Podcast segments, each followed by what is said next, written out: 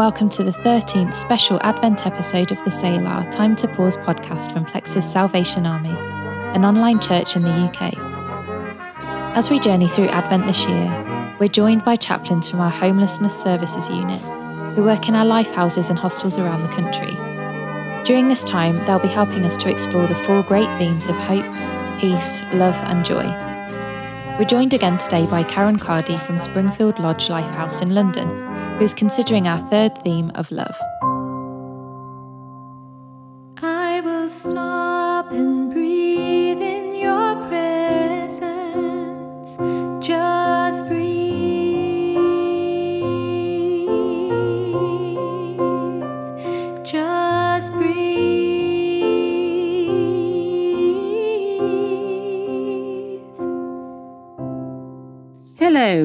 I'm Karen, and I'm a Salvation Army chaplain working with homeless young people in a lifehouse and supported accommodation.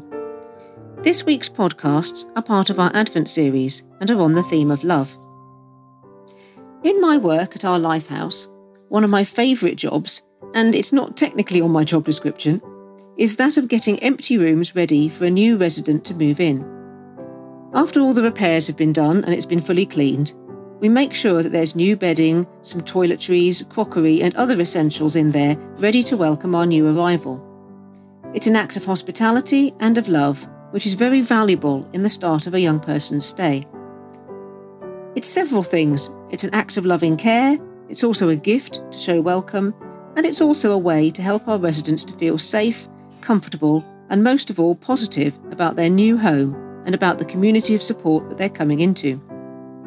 To start well gives them a much better chance of settling in quickly and then trusting us enough to work with us.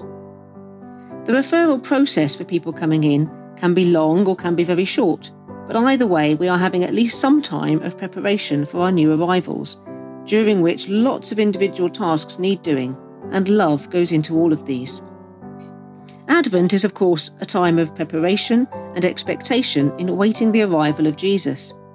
In devotion to God, the ancient Israelites awaited his Messiah for many centuries. Today, we observe Advent as a time of waiting and preparation.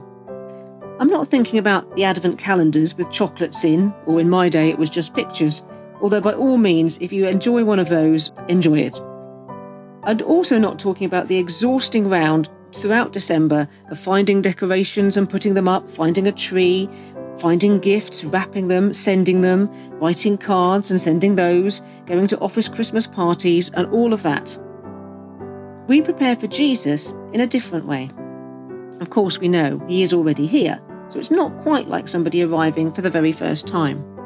But still, we can prepare, and we can still make ourselves ready. One of our popular Christmas carols has a line saying, Let every heart prepare him room. And maybe this is what we are meant to do at Advent prepare room in our hearts for Jesus. With so much else going on, keeping space for him in our hearts and minds and busy schedules could be quite a task. Yet, it's important to do if we are to be able to welcome him into our lives. But how do we do that? How do we prepare room in our heart we know what to do to prepare for a human visitor coming to our home or a new arrival for me at the Lifehouse. Make sure the room's clean, make sure there's nice bedding, a towel, all the practical things that people need. But spiritually, how do we prepare? Making room might include removing clutter. There might be things taking up space and distracting us from putting our focus on God.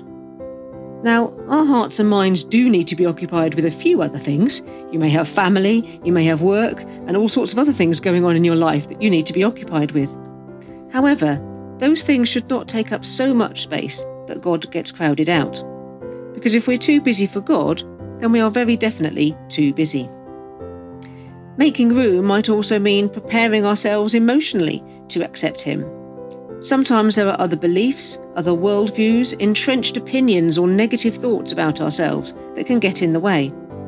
For example, if someone thinks that they're unlovable, will they be able to suspend that thought for long enough to allow God's love in? Will they be able to believe that He loves them? In order to allow Jesus in and to receive and engage with His love, we need to show maybe a little bit of love first in the hospitality of preparing our hearts and being ready. It doesn't need to be much, just enough to let him in. 2,000 years ago, there was an innkeeper in Bethlehem. You probably know where I'm going with this now. He didn't think he had room. No one else in the town had room. But he had a think. He thought outside the box, as we might say these days.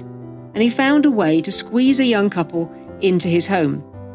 In doing so, he had the immense privilege of hosting the incarnation of God through his hospitality to a young couple. We don't even know his name, that's not recorded, but he was still an important part of this amazing story just by letting a young couple in. I wonder, what might we become part of if we show love and hospitality to Jesus by letting him in and giving what we can? Do you fully let Jesus into your heart and life or are you sometimes holding him a little bit at arm's length? Is there an area of your life in which he's not invited, or can he access all areas? Do we tend to keep him out in the stable, or do we allow him into the very centre of our lives? This Advent, let us fully prepare room for him and offer him true hospitality by fully allowing him in.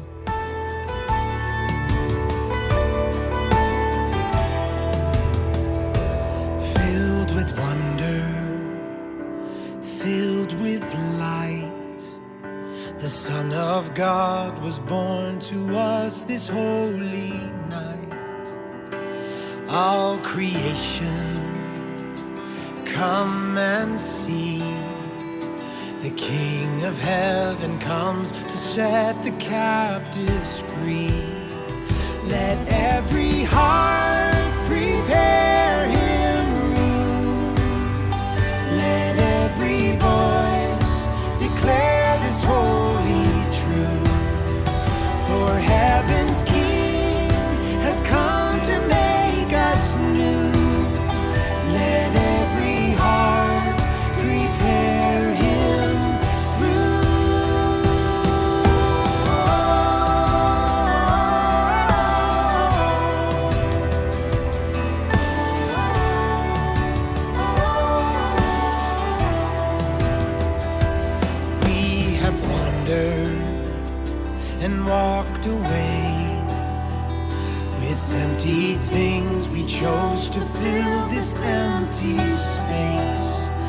But the God of mercy, the King of grace, He offers life to those who call upon His name.